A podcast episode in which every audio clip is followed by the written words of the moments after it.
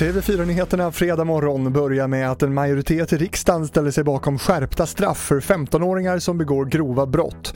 Det visar en genomgång som TT har gjort. Flera partier säger att samhällets syn på unga kriminella måste förändras.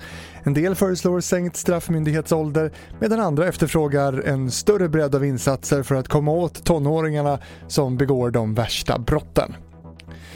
Katter, hundar, fåglar och kaniner, ja hundratals djur gick en plågsam död till mötes när Bangladesh största djurmarknad i Dhaka stängdes på grund av covid-restriktioner.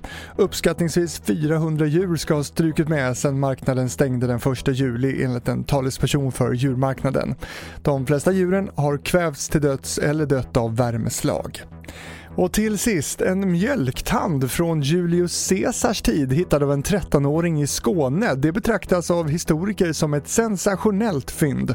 Tanden är en stor arkeologisensation i Nordeuropa och det bästa påtagliga exemplet på att ett mänskligt samhälle har existerat på platsen.